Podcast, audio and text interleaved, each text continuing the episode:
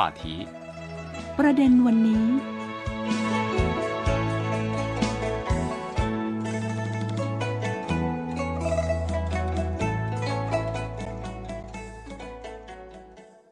สวัสดีค่ะ ขอต้อนรับท่านผู้ฟังทุกท่านเข้าสู่รายการประเด็นวันนี้ ออกอากาศจากสถานีวิทยุ CRI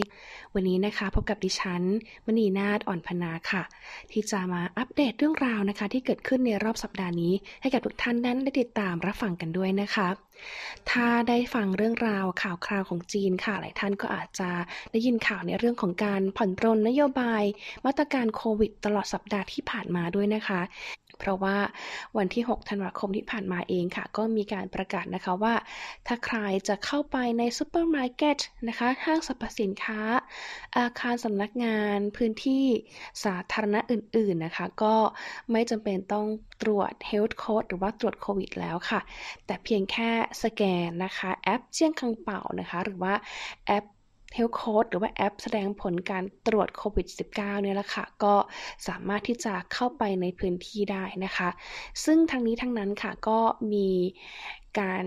ให้เงื่อนไขนะคะว่าทางสำนักงานสำคัญหรือว่ากิจกรรมใหญ่ต่างๆนั้น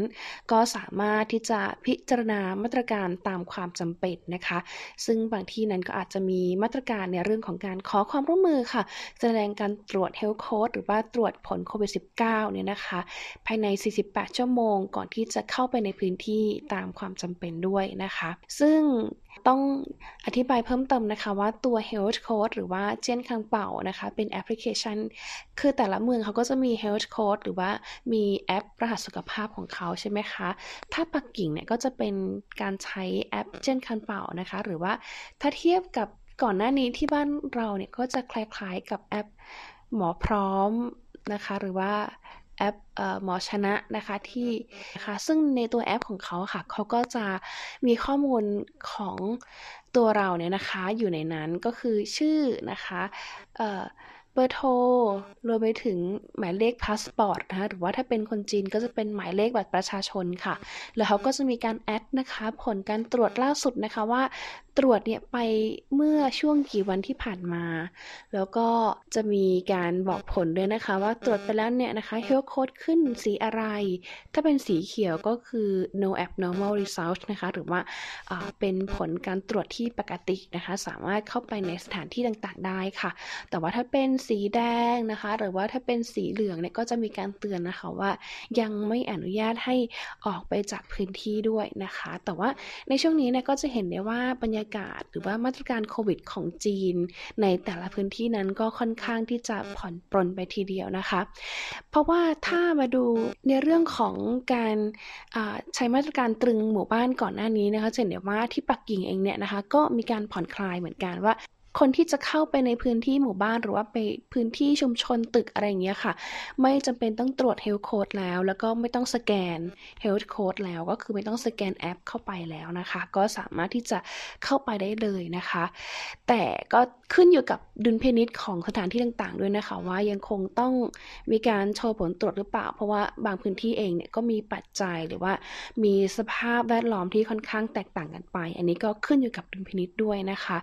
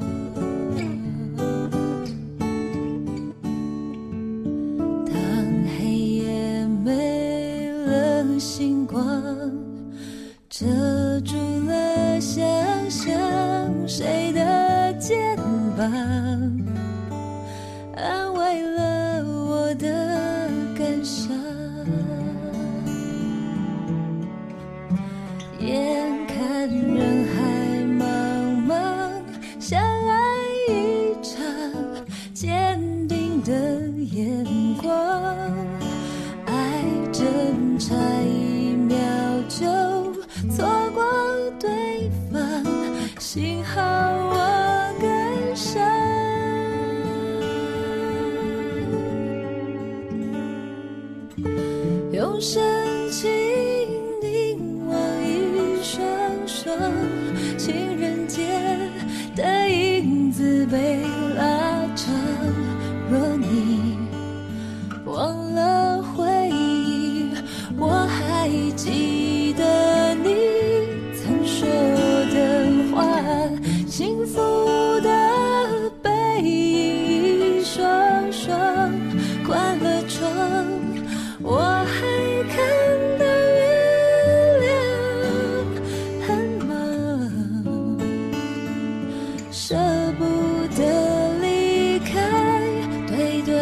ว่า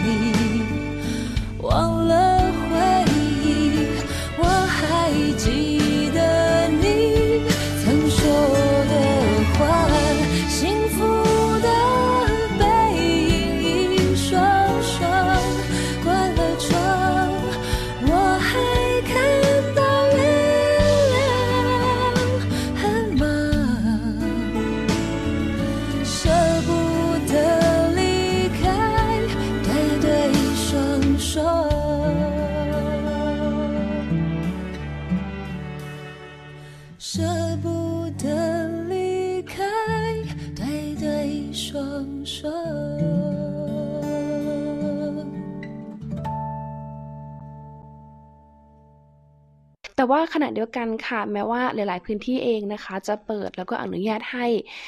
ไม่ต้องโชว์ผลตรวจภายใน 48 ชั่วโมงแล้วนะคะ แต่ว่าถ้าเข้าไปในสถานที่บางอย่างค่ะ อย่างเช่นสถานที่สำหรับผู้เปราะบางนะคะ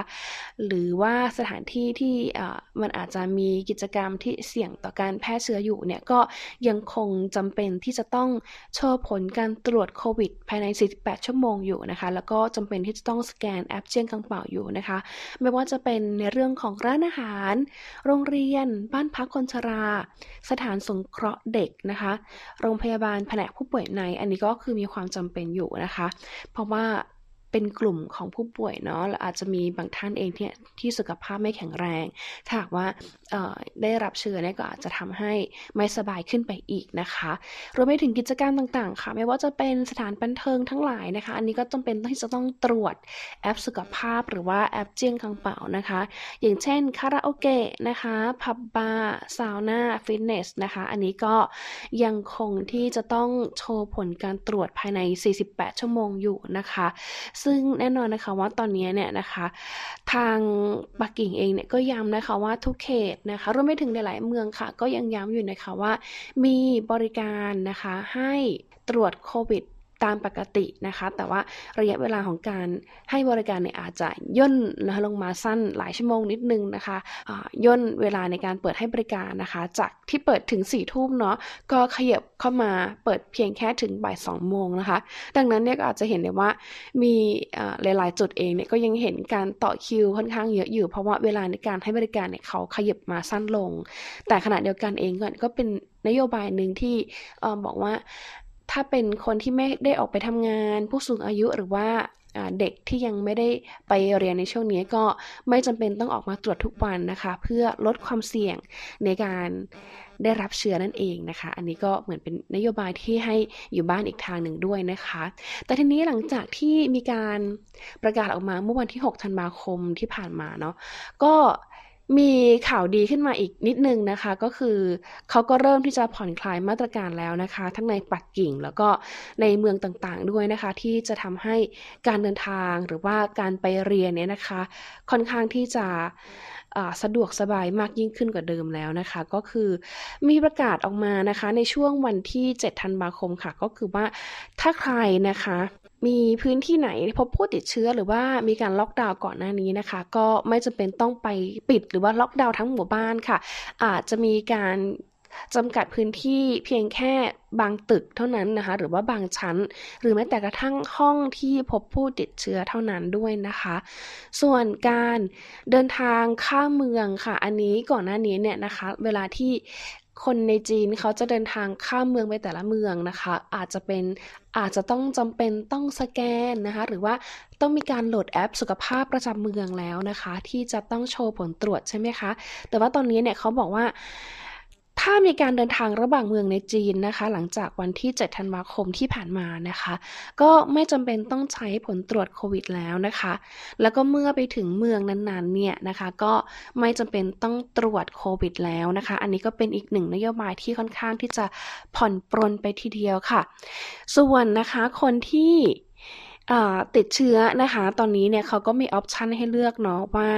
ถ้าเป็นแบบ ติดเชื้อที่ไม่ได้รุนแรงหรือว่าไม่แสดงอาการเนี่ยนะคะ ก็มีออปชันให้เลือกนะคะว่า จะสามารถกักตัวได้นะคะ ระหว่าง ที่บ้านนะคะ ก็สามารถที่จะกักตัวได้เลยนะคะ ก็กักตัวเป็นเวลา 7 วันค่ะ แล้วก็ตรวจหาเชื้ออีก 2 ครั้งในวันที่ 6 ถึงวันที่ 7 ในการกักตัวด้วยนะคะ อันนี้ก็จะมีเจ้าหน้าที่เนี่ยนะคะมาให้บริการในการตรวจหาเชื้อฟรีอีกด้วยนะคะ แต่ว่าถ้าเป็น close contact นะคะ หรือว่าคนไหนที่ไปอยู่ใกล้ผู้ที่ติดเชื้อแล้วก็ อาจจะต้องมีการกักตัวนะเขาบอกว่าก็จำเป็นต้องกักตัวที่บ้านนะคะ แล้วก็ตรวจหาเชื้อนะคะ 5 วัน ถ้า 5 วันเนี่ยนะคะ กักตัวเสร็จแล้วผลเป็นปกติเป็นนกาทีฟนะคะ ก็สามารถใช้ชีวิตได้ตามปกติเลยนะคะ อันนี้ก็เป็นในเรื่องของการกักตัวที่ค่อนข้างจะผ่อนปรนไปเยอะทีเดียวนะคะ ส่วนเรื่องของโรงเรียนค่ะเขาบอกว่าถ้า นะครับโรงเรียนระดับประถม มัธยม มหาวิทยาลัยนะคะ ถ้าไม่มีเคสโควิดนะคะ ก็สามารถที่จะกลับไปเปิดการสอนได้ตามปกตินะคะ ก็คือสอนแบบออนไซต์เลย แต่ถ้าพื้นที่ไหนนะคะมีเคสขึ้นมาเนี่ย ก็ไม่จำเป็นต้องสั่งปิดทั้งโรงเรียนได้แล้วนะคะ แต่อาจจะต้องมีมาตรการที่เจาะจงมากขึ้นนะคะ ส่วนมาตรการในการเร่งฉีดวัคซีนตอนนี้ก็เป็นการกระตุ้นให้กับทางผู้สูงอายุที่อายุ 60 ปีขึ้นไปนะคะ ไปรับการฉีดวัคซีนเข็มกระตุ้นด้วยนะคะ ยิ่งตอนนี้เนาะมีการ ใช้วัคซีนแบบสูดดม ก็ยิ่งทำให้การรับวัคซีนเนี่ยค่อนข้างที่จะรวดเร็วแล้วก็สะดวกสบายมากยิ่งขึ้นด้วยนะคะ ส่วนพื้นที่ไหนนะคะไม่ใช่พื้นที่เสี่ยงสูงนะคะ ทางรัฐบาลเนี่ยนะคะเขาก็มีการการันตีเลยนะว่า จะต้องสามารถใช้ชีวิตได้ตามปกติเลยนะคะ อย่างเช่นการเดินทาง การไปทำงานหรือว่าการขนส่งด้วยนะคะ อันนี้ก็เป็นการสรุปมานะคะจากทางเพจหลายๆเพจนะคะที่รวมกันแล้วก็ข่าวที่มีการอัปเดตนะคะเข้ามาเรื่อยๆเลยนะคะ อันนี้ก็ต้องขอบคุณข้อมูลนะคะ จากหลายๆเพจค่ะ ไม่ว่าจะเป็นเพจลุยจีนนะคะเพจไอจงเพจโอโหปักกิ่งนะคะ แล้วก็ China Daily นะคะ แล้วก็ Beijing Daily นะคะรวมไปถึง China Face ด้วยนะคะ ตอนนี้นะคะ ในช่วงนี้หมดเวลาแล้วนะคะ ต้องลาทุกท่านไปก่อนค่ะ สวัสดีค่ะ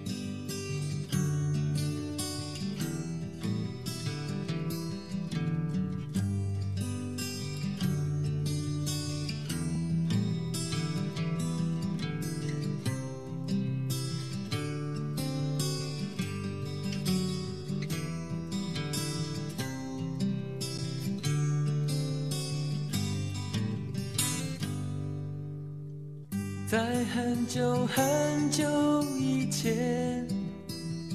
你拥有我，我拥有你。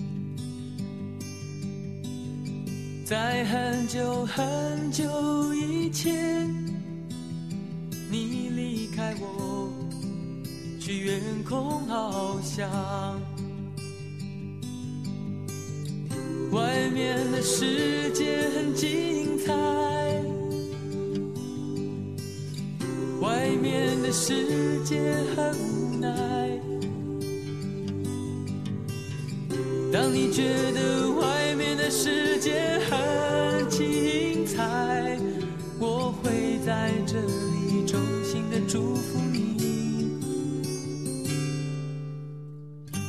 当夕阳西沉的时候，我总是在这里盼望你。天空中虽然飘着雨，我依然等待你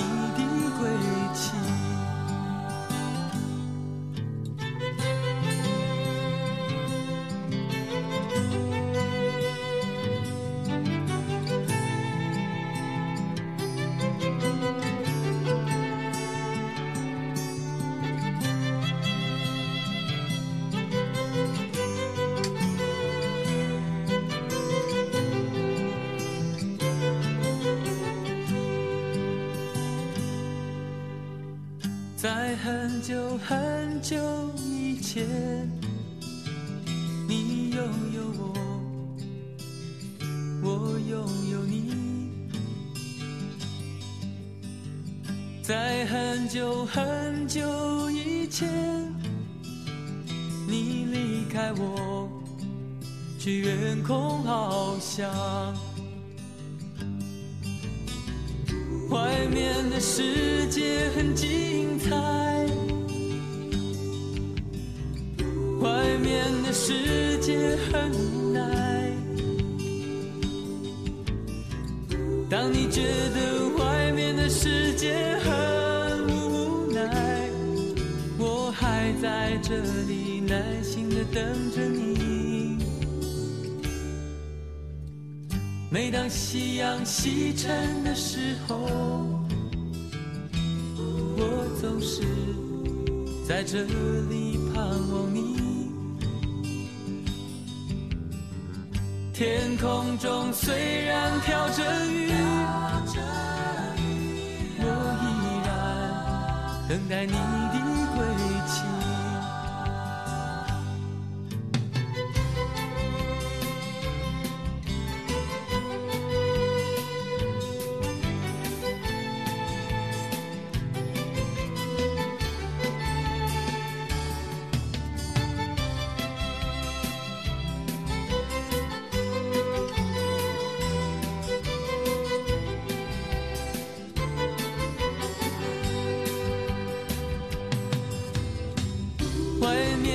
世界很精彩，外面的世界很无奈。当你觉得外面的世界很无奈，我还在这里耐心的等着你。每当夕阳西沉的时候，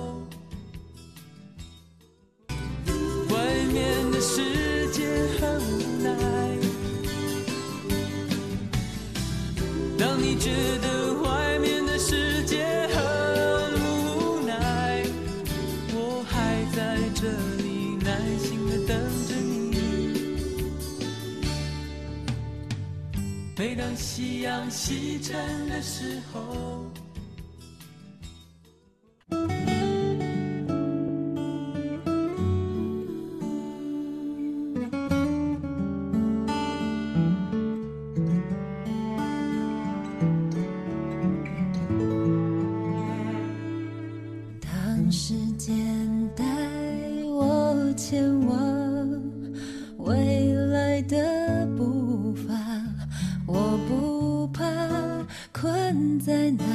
天沙洲失去渴望。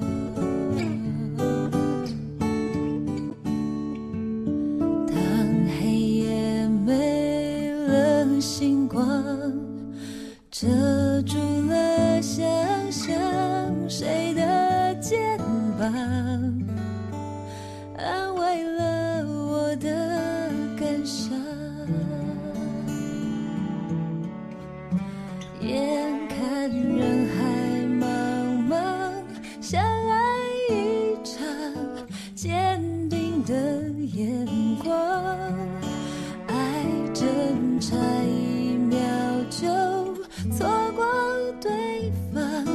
幸好我跟上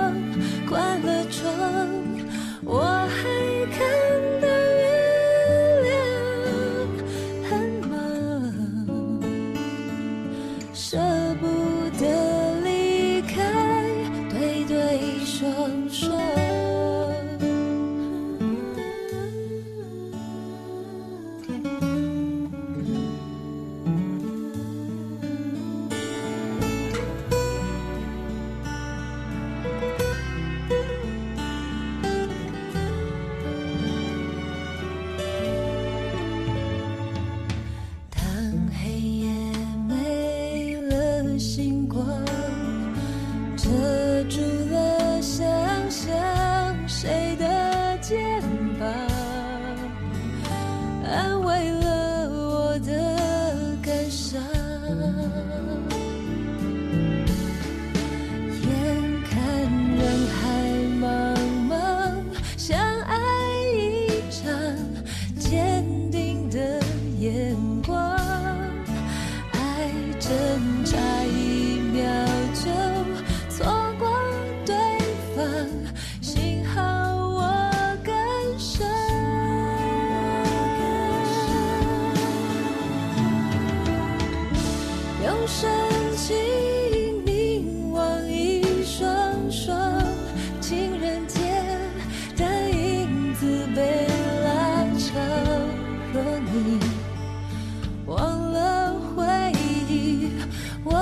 已经。